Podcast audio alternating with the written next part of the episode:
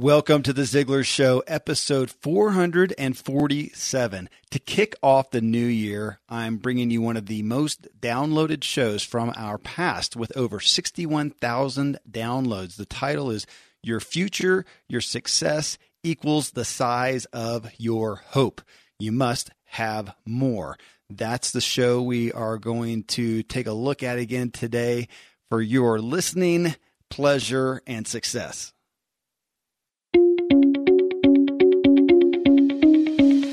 What you are and where you are because of what's gone into your mind. You can change what you are. You can change where you are by changing what goes into your mind. You cannot become what you need to be by remaining what you are. If you can't take a huge step to begin with, take as big a step as you can, but take it now. That's the key. Take it now. You can have everything in life you want if you'll just help enough other people get what they want. Today is a brand new day, and it's yours. Hi, everyone. I'm your host of The Ziglar Show, Kevin Miller.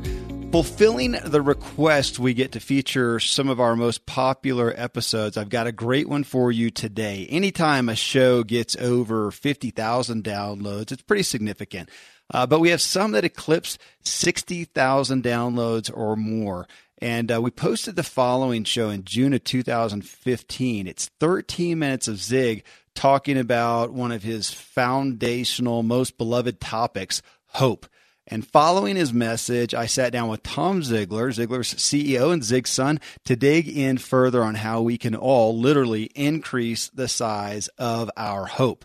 I mean, there's much debate regarding the issue of success and, and what is most important. Uh, and is it hope? Well, if it's not, it's at least sequentially first. You know, without hope, we either don't ever take action or we take weak action that does not produce success.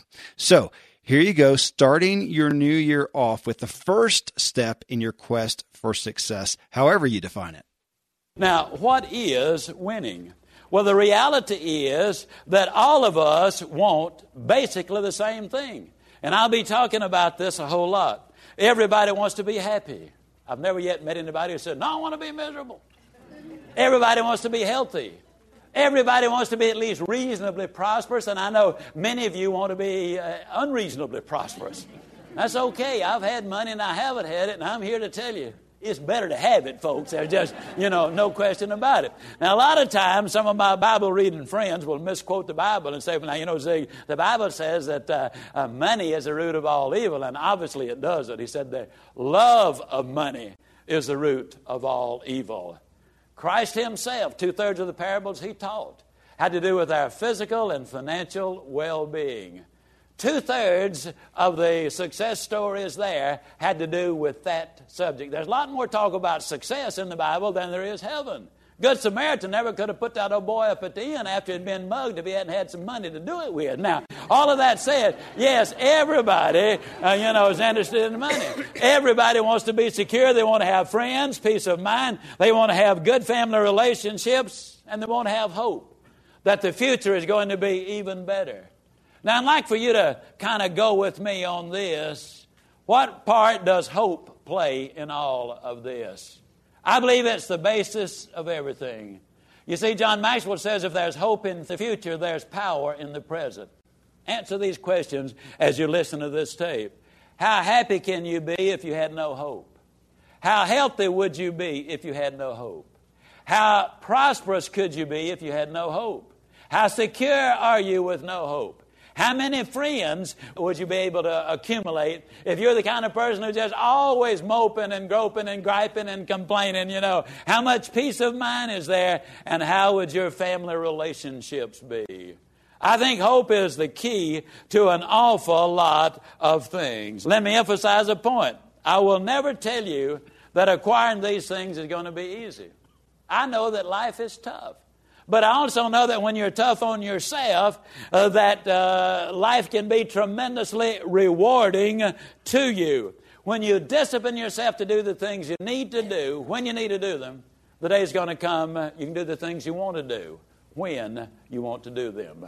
But my friends, the road to the top goes through lots of valleys.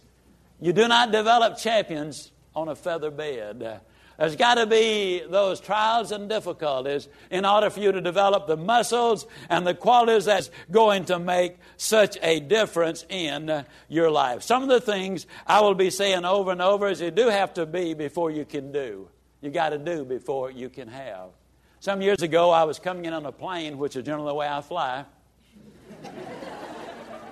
And I was seated next to an old boy, couldn't help but notice he had his wedding band on the index finger of his left hand, a little unusual. I commented on it.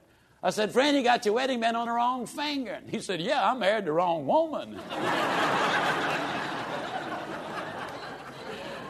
well, I don't know if he married the wrong woman or not. I'm delighted to be able to say I did not marry the wrong woman. Last November, the redhead and I now, when I talk about my wife, at her suggestion, I always call her the redhead. When I'm talking to her, it's Sugar Baby. Uh, her name is Jean. And incidentally, she's been inducted into the MasterCard Hall of Fame. And she is so excited. She made the all mall team at Prestonwood Shopping Center eight years in a row. And uh, last year, last year, uh, she was MVP, most valuable purchaser. Now, incidentally, uh, her name is Jean a lot of times, uh, when I'm talking to her, I always call her Sugar Baby. A lot of times people say to me, Does uh, your wife know you say all of those things about her? I said, Shucks, she helps me write the material.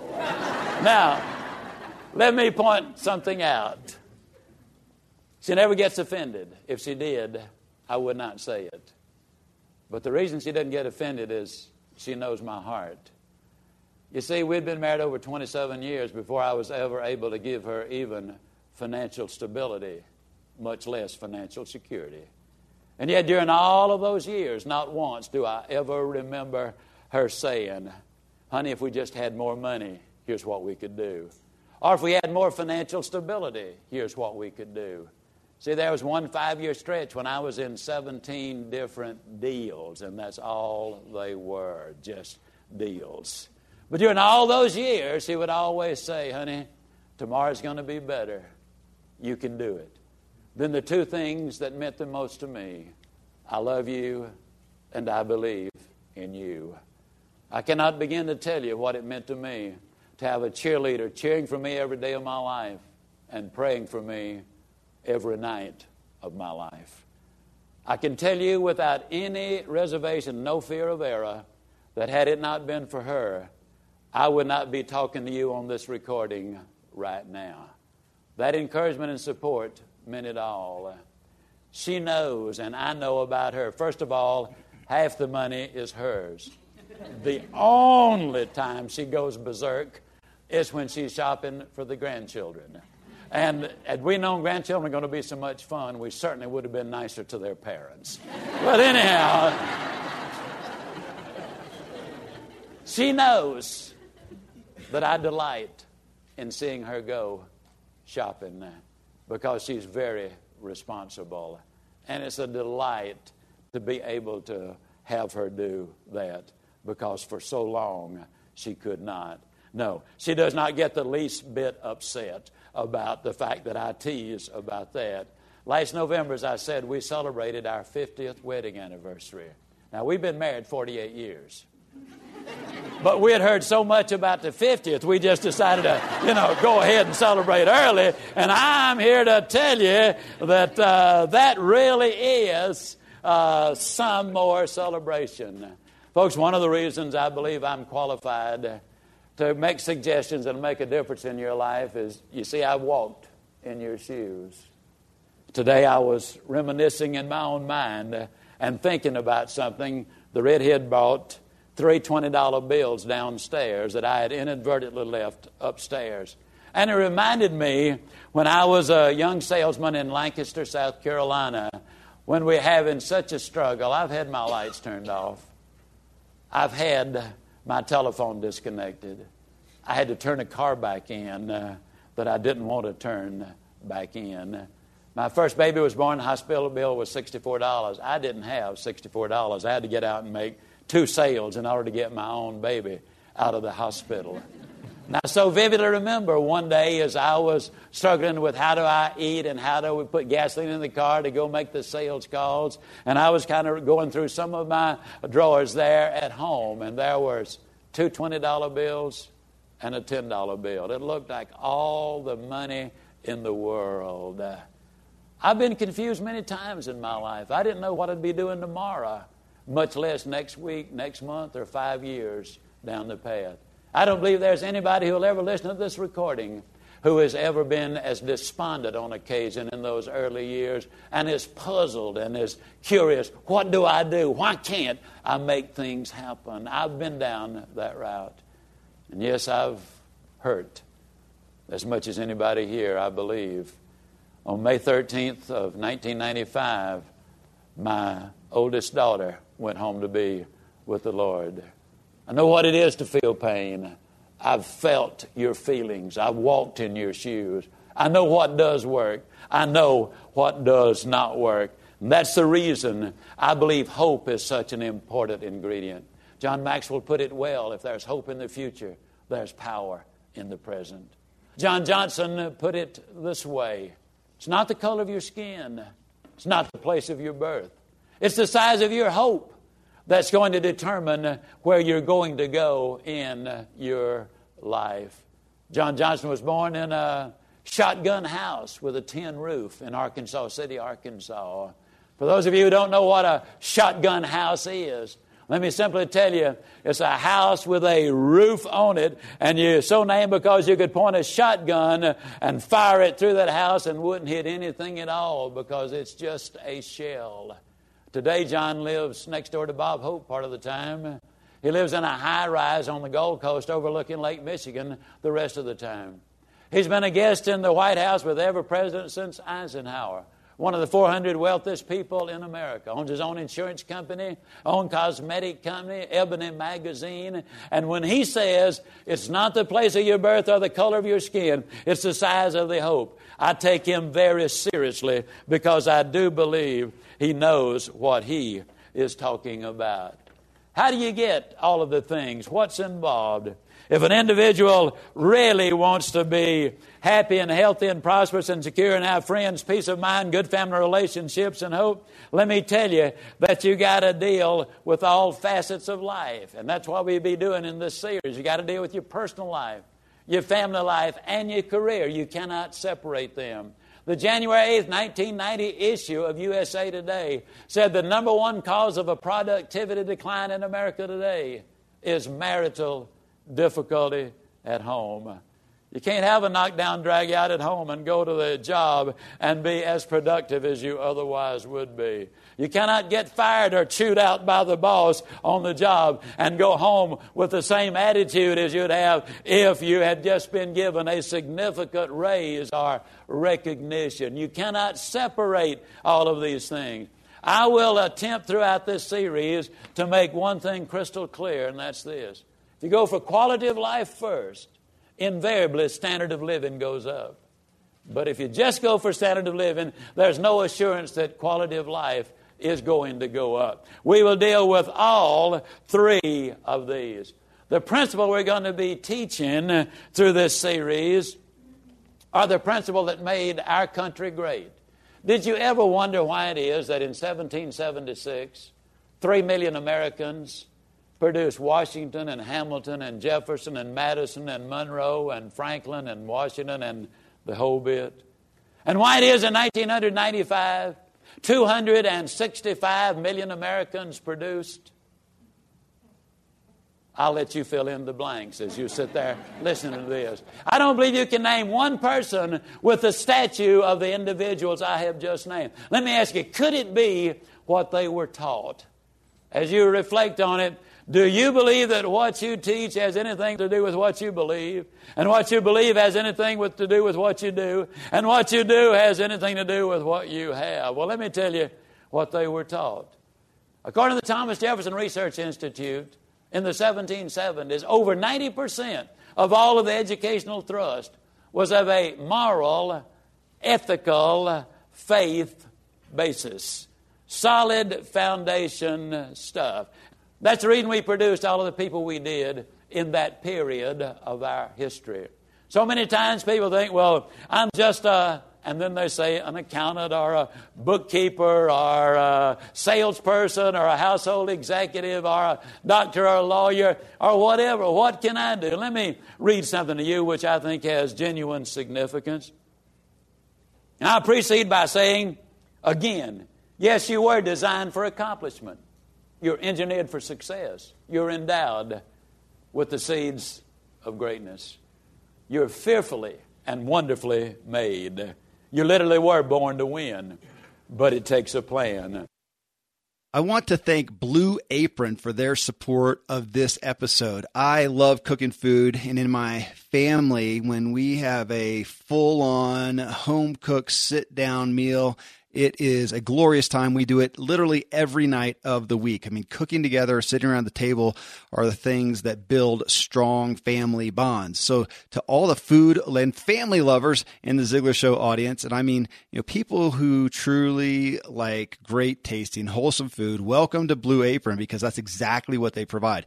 To get a personal endorsement from me, they have sent big boxes of their food, and I've gotten to cook great meals, which of course I love to do, but they make it so quick and easy by sending fresh, high quality ingredients to prepare incredible recipes. You get pre portioned ingredients to make delicious home cooked meals, step by step directions, and even pictures. So for less than 10 bucks per meal, Blue Apron sets the highest quality standards for their community of artisanal suppliers family run farms, fisheries, and ranchers. So whether it's Japanese ramen noodles or wild caught Alaskan salmon or heirloom tomatoes, Blue Apron is bringing you the best.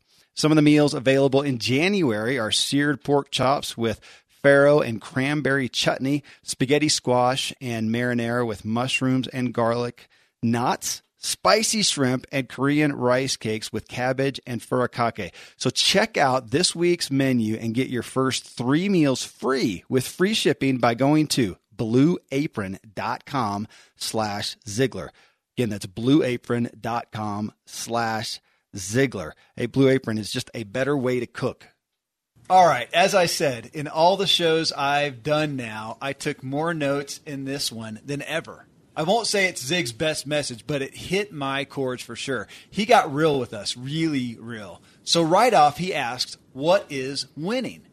For most, they want to be number one, happy, number two, healthy, number three, reasonably prosperous. And in classic Zig stance, he stated that Christ put a significant focus in his teachings on physical and financial well being and uh, qualified it by saying that the Bible most assuredly did not say money was the root of all evil, but the love of money was the root of all evil. But Tom, I mean, this is honestly not necessarily the fo- the pure focus of today's show, but it's one that raises my ire. And since I get to host this show, um, I get to go off on a tangent with you. So here we go. I, am going to wade into a little bit of murky waters on this one, just real quick. Uh, we don't have to spend a whole lot of time on it, but my fellow Christian brethren are so often the most money loving people I've ever met. They don't love it in an exorbitant, uh, big spending way. They love it in a devotion to remaining safe and secure, not jeopardizing the norm in their comfort sort of way. I mean, Jesus also talked about those who nicely gave from their abundance, while he gave kudos, of course, to the widow who gave everything. So, Tom, uh, Zig, and now you make decisions daily in your work that can make or break everything often. I mean, you're devoted to doing what is right and best for others, even if it jeopardizes the present comfort. So, my question to you, Tom, is how do you see people's devotion to keeping things secure rob them of greatness? Oh my gosh, Kevin! I tell you, the I, I came up with a, a, quote today, was, and so I went to see if it was really mine, and I think it was. So it's going to be tweeted out very soon. But I, I said this until you let go of the status quo, you can never achieve greatness. Excellent. And it's like whether it's in the church or whether it's in people who are just comfortable, they're just addicted to the status quo. I remember in my early business career here at Ziglar, after I'd been the president for only, you know, maybe less than a year. So this is 20 years ago. At that time, a big portion of our revenue was working with a specific promoter and that promoter had done something uh, that wasn't, you know, ethically right or wrong, but it was something that dad just felt compelled that he couldn't be a part of. Hmm. So he came in uh, to myself and my brother in law at the time, who was the VP, and he said, Hey guys, I'm no longer going to be speaking on that platform. And Kevin, literally 40% of the gross revenue of our of our company left that day. Wow. And this is bottom line honorarium type revenue. Yeah. And dad looked at us and he said this is the right thing to do because of his conviction. So he never and I never witnessed him once back off from should I should I do what's status quo or should I do what's right? And if what's right makes me uncomfortable, then so be it, because I know that the comfort over there is going to be far worse than whatever the opportunity over here that's going to be created by that.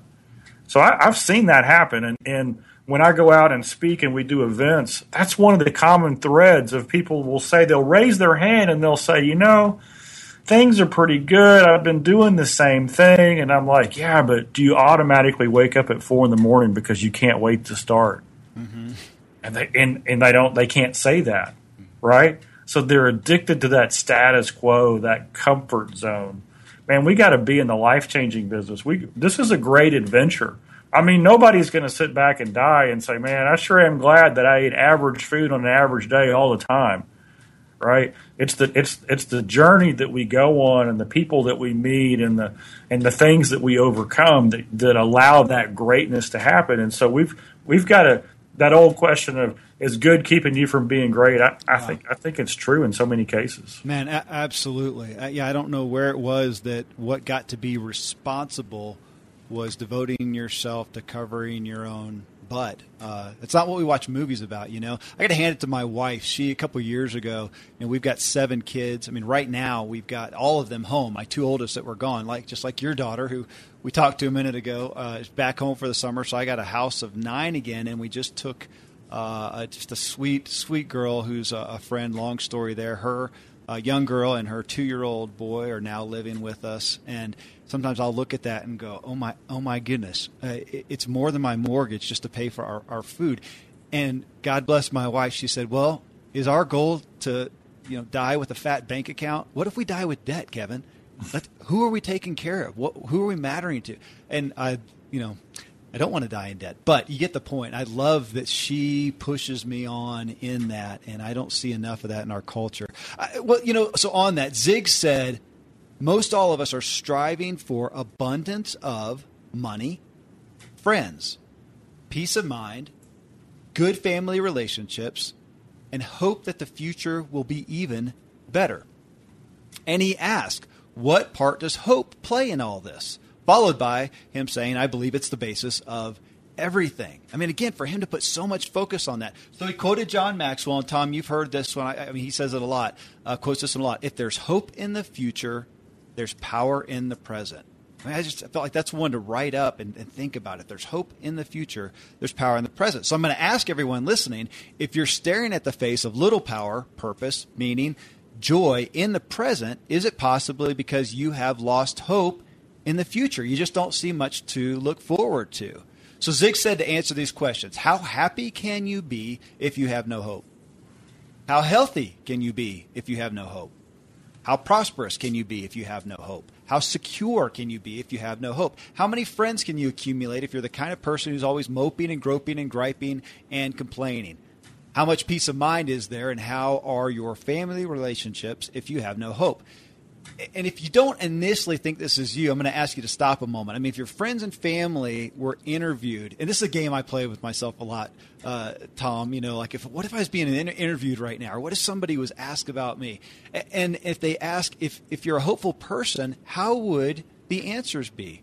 What is it that people who know you uh, would say you tangibly have great hope in? I mean, that's worth stewing on a little bit and, and getting real with yourself. I mean, Tom, as you know, and I often reference, I devoted the past seven years of my vocational work to helping people pursue self employment. And what I found out, and it'll be a primary basis of a, of a book at some point, uh, is that self employment is just a vehicle for people to better their lives, like so many other things. And the reason they fail is not due to bad business ideas or plans, it's primarily due to a lack of clear motive, belief, and, again, hope do we even know what hope actually means? So, as a guy who loves words, I had to look up the definition, of course. So, hope, here's the definition a feeling of expectation and desire for a certain thing to happen. Emphasis on certain from me, but certain thing to happen. I love that. Tom, I mean, doesn't that bring us right around to goals? I mean, the definition doesn't say vaguely a desire for good things to happen, it says certain things to happen.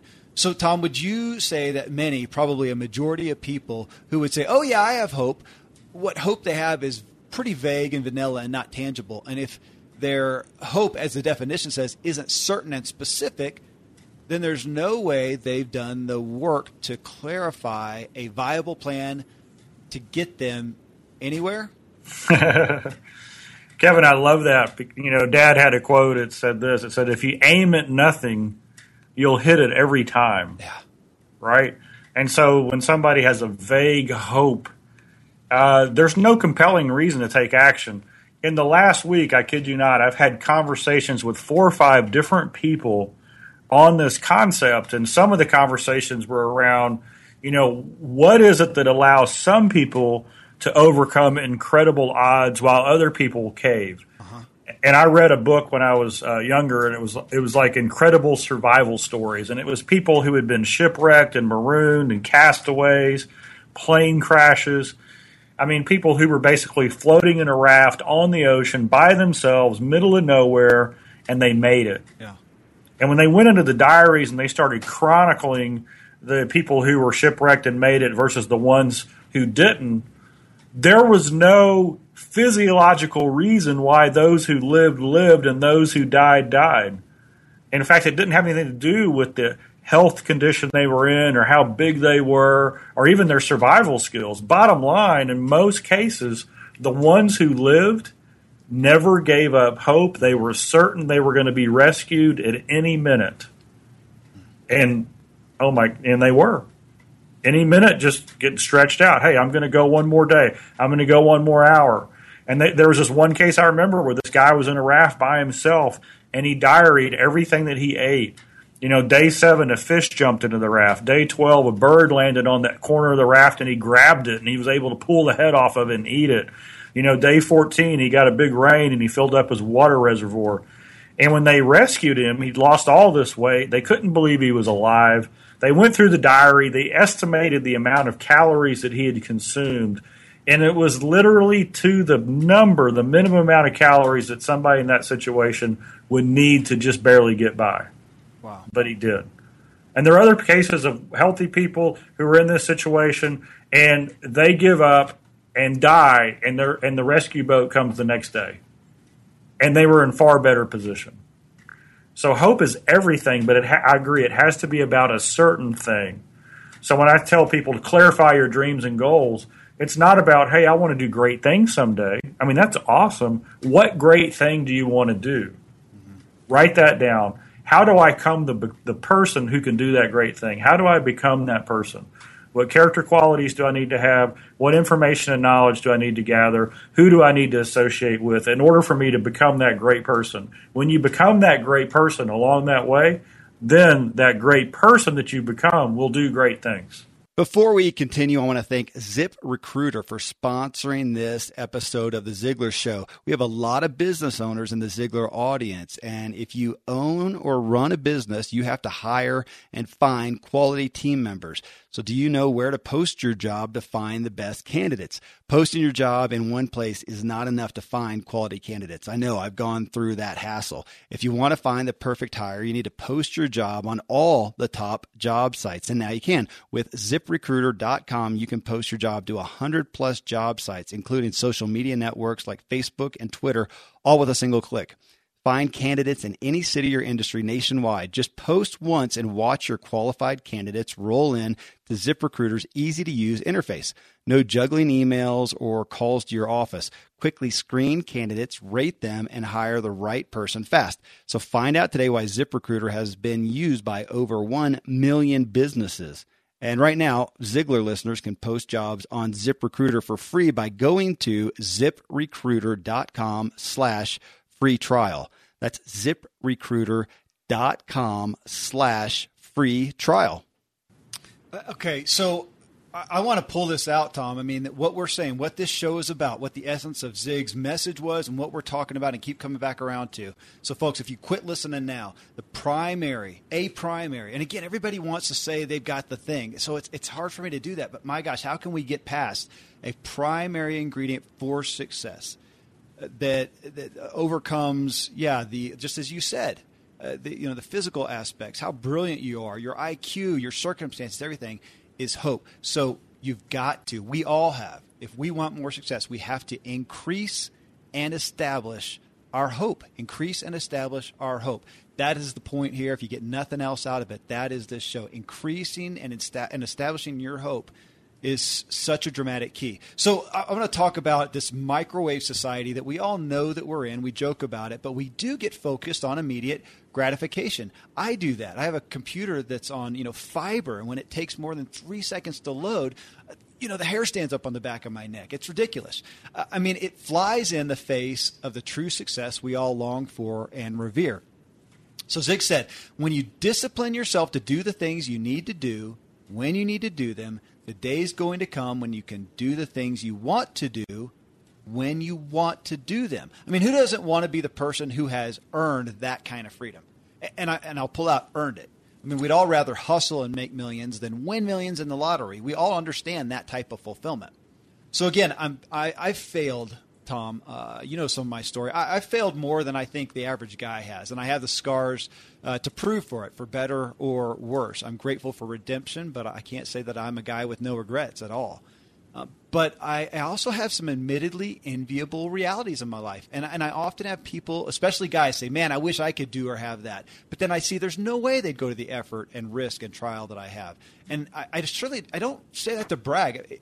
It's just, I mean, we can all relate there's some areas in our life where we have a success that other people would like to have, and we can readily recognize that they aren't ready or willing to make the sacrifices uh, or assert the discipline that we have in order to have that area of success. So that goes right into Zig's next statement in the message we just heard that said the road to the top goes through lots of valleys. You don't develop champions on a feather bed. There's got to be trials and difficulties in order for you to develop the muscles and qualities that's going to make a difference in your life.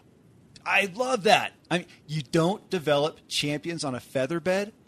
Does that resonate with anyone else? I mean, I, I, want that T-shirt. I mean, that lights a fire under me, Tom. I was listening to this last two nights. I've been, uh, you know, looking over this message. That lights a fire under me. Makes me want to shun my pansy comforts and get some true grit. You know.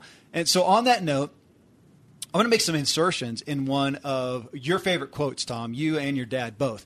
Uh, it's such a profound saying that Zig cited again in this message. You have to be, and I'm going to put in there the right person, before you can do the right things. You've got to do the right things before you can have, you know, and have what you believe to be right and true and worthwhile.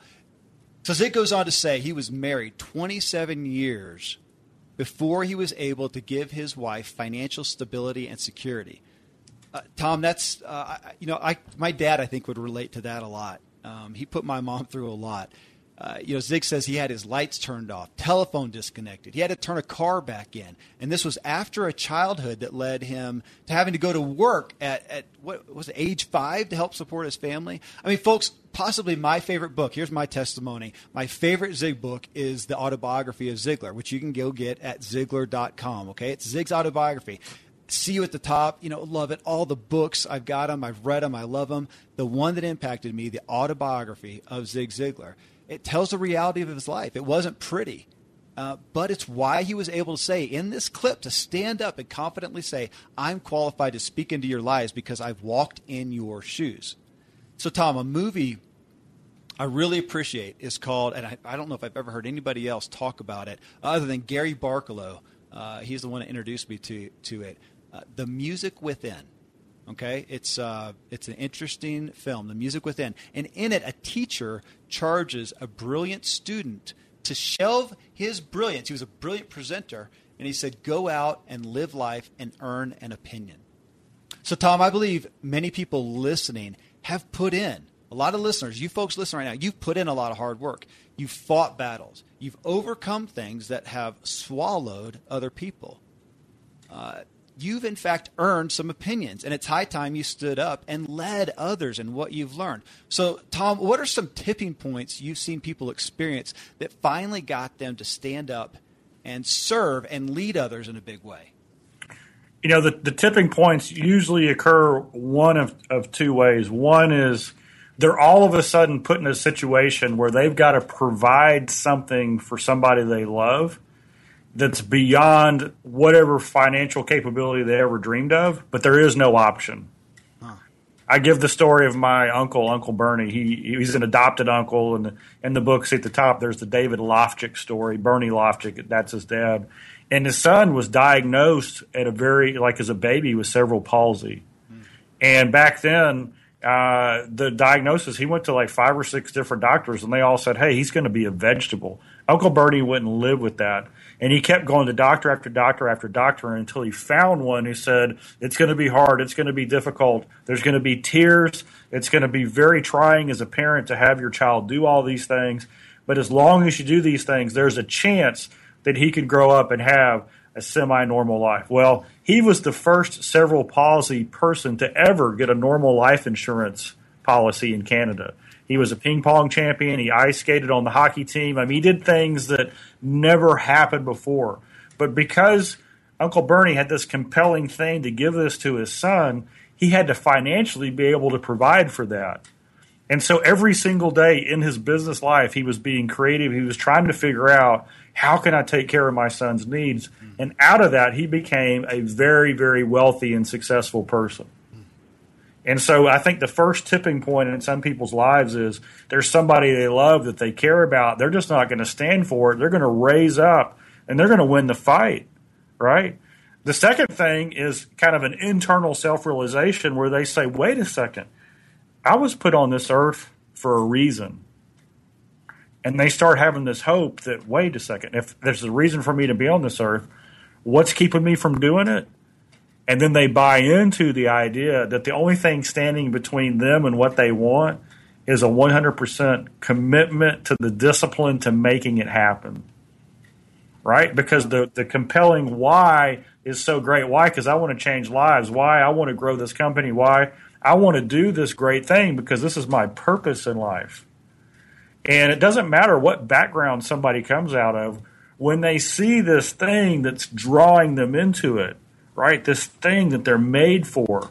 Then they're able to put this principle in practice. I love this. Here's the principle. And it's a quote that I love. I, I need to find out maybe if one of our, our listeners would send in who said this quote because I need the name who said this. Here's the quote You cannot determine your future, but you can determine your habits, and your habits will determine your future. Nice. Right? See, at the end of the day, when, when we look at we see hope is born when we realize we have the power to do something. Yeah. Right? Which all of us do. We could all do something to make our lives better. Well, when you take that thought one step further and say, "Hey, I'm going to do something. I'm going to build a habit that builds my future." You see because the habits change everything. And so when you go and study successful people, one of the habits they all have is they tend to get up early and they spend one to two hours a day in quiet time and reading and research and being creative and thinking about the future and the things they want to accomplish. In fact, the more money they make, the more time they spend doing this. And when you compare that to the average person out there who's got that job kind of just you know struggling to get through, they don't have time for that. Well, yeah, they do. Both sides got 24 hours a day. The question is, is do you give up TV and go to bed at 10 at night instead of 12?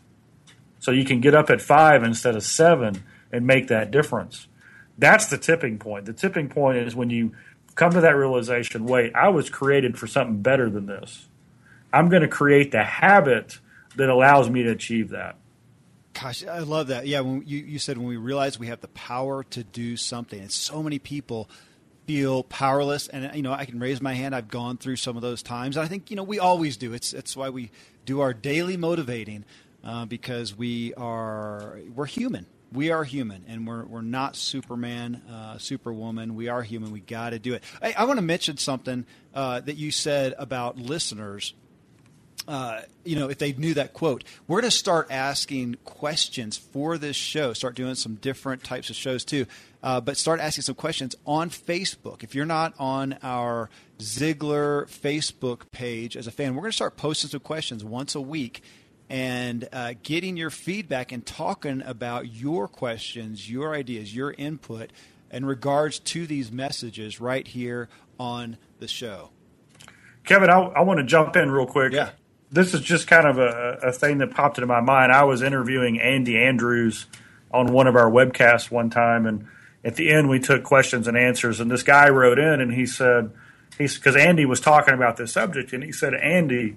You know, I'm not going to tell you my whole story, but basically, this guy had been beat down. He was in the later part of his life. He was destitute. And he said, You know, where's my hope? Do I still have a purpose?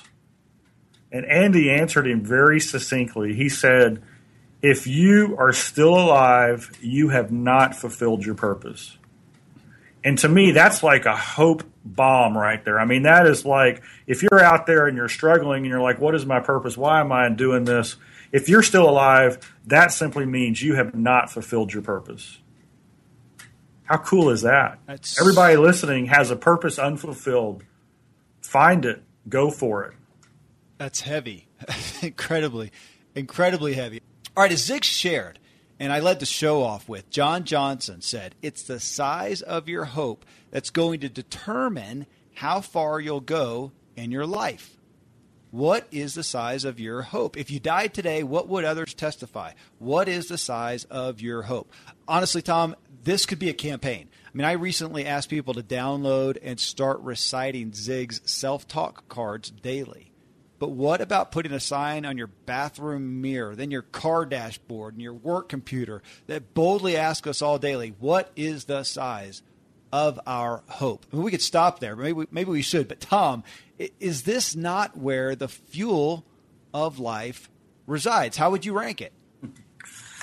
I tell you what, you know, hope uh, hope is so powerful. I think I think the quote is hope is the fuel upon which you know, maybe attitude or motivation or passion or desire is the hope on, is the fuel upon which hope runs. So hope, you know, it's, it's our vehicle. It's, it's the thing that takes us where we're going. And when we get, you know, it's, it's like this. I, I give this, this illustration and if we had this amazing smartphone with every song in the world that we ever wanted and, and it's right there at our fingertips, and then somebody came up to us with a new version of this so- this smartphone, and they said, they said, Kevin, this this phone is even cooler. You you just put the earphones on, and it can read your brain waves, and it can automatically start playing for you exactly the song that you want to hear. I want that. Right? You want that. We all want that, right? It just knows. And then they said, but it's not going to be ready for a week. And then somebody takes your old smartphone and steals it. I mean, that would be devastating, except for one thing. In less than a week, you're going to have the ultimate thing right in front of you, right? Uh-huh.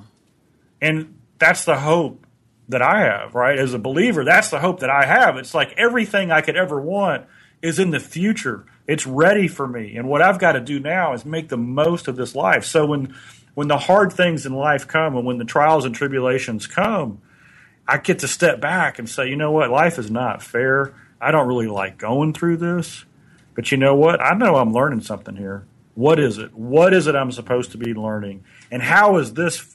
You know, Fred Smith, Dad's mentor, mentor said this. He said, the the the food that you grow in the valley is what you're going to eat on the mountaintop. And in life, what that means is, is when we're getting pummeled by life and all these things are going on, we're growing this food, right? We're we're learning perseverance and patience and all these things. And then when life starts to go well, we remember that because on the mountaintop, that's when it tastes the sweetest. So for those who are struggling right now, step back for a second and say, this hope, you know, this vision that I have, the reason I keep putting one foot in front of the other, that's where I'm going to. And what I'm going through right now, that's going to help me be more successful when I get there. Okay, perfect lead in to our last last question I want to throw out here to you. Uh, so to increase hope, I'll speak personally as a guy who has benefited from counseling and had to learn. You got to look back at where you've come in order to see where you can go. I'm going to ask what has eroded your hope? Those who are listening, what has eroded your hope? Zig said in the message we listened to, you got to deal equally with your personal life, family life, and career. You can't separate them. And so, a point to consider is have you gotten lopsided in your life and lost hope in the big picture? I'm not talking necessarily about balance, but just the big picture. So, Zig also said trial is what strengthens you or defeats you. But what about the lack of trial? Tom, I'm seeing more and more people fall into this, kind of back to our comfort focus, just suffering from a lack of trial. What does that result in? So, Donald Miller is one of my favorite authors. He wrote the book A Million Miles in a Thousand Years. Uh, I've probably given away, I think, two cases at least of that book. And he, in that, sums up and says, A good story, the one we want to go see a movie, uh, see at the movies, the one that, that lifts us. A good story is made up of a character who wants something and overcomes conflict to get it. And I see more and more people who just don't want anything significant.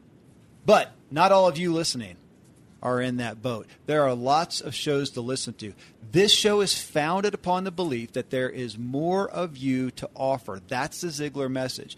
You are more than what you or anyone has experienced yet. You haven't scratched the surface. I mean, folks, this is why you're listening. I mean, I want you to hear me on this. You're listening because you know it. Deep inside, you know you have more to offer and you desperately want to offer it. That's why we're all here together. All right? We're here together. We're going to do it. Tom, will you end us with a word from your dad and your own word? Well, Kevin, you know, you, you kind of prompted me on this, and, and I was thinking of this as well. And I just love Dad's quote. Uh, it's on our board. It's actually right in our training room that he said this, and, and it's such a thing that it, it, you can when you say it out loud, your chin comes up, your chest sticks out, and that says you were designed for accomplishment, engineered for success, endowed with the seeds of greatness. Man, that is so powerful. I mean, that's who we are, and there's a, you know I love I love the whole concept of the story that we tell ourselves because people have settled, right? They're in the status quo. They don't believe that. They don't believe they're worth anything. And that's why I believe uh, this very specifically. I was designed for accomplishment, engineered for success, endowed with the seeds of greatness, fearfully and wonderfully made. I mean, when I when I think about that, when Dad looked at me and said, "Son, you are born to win," I mean, you, you can't help but just rise up. You know, you can't help but say, yes, I want that. But so many people, they've been told a different message. Yeah. And so, what I would say to you, my own word is this, and that is you have to change your input. Right? People who feel that way, it's because all the inputs they've ever gotten have told them so right? Oh, you're nothing. You know, nobody in our family ever accomplishes anything. You'll never amount to nothing, right? Oh, don't try for that. It's not going to work out. Why would you expect that? You know, why are you getting there early? We're not going to get a good seat anyway. I mean, come on, let's just park over here. There's not going to be a space at the front of the mall. I mean, whatever the situation is, people's internal self talk determines the way they live their life.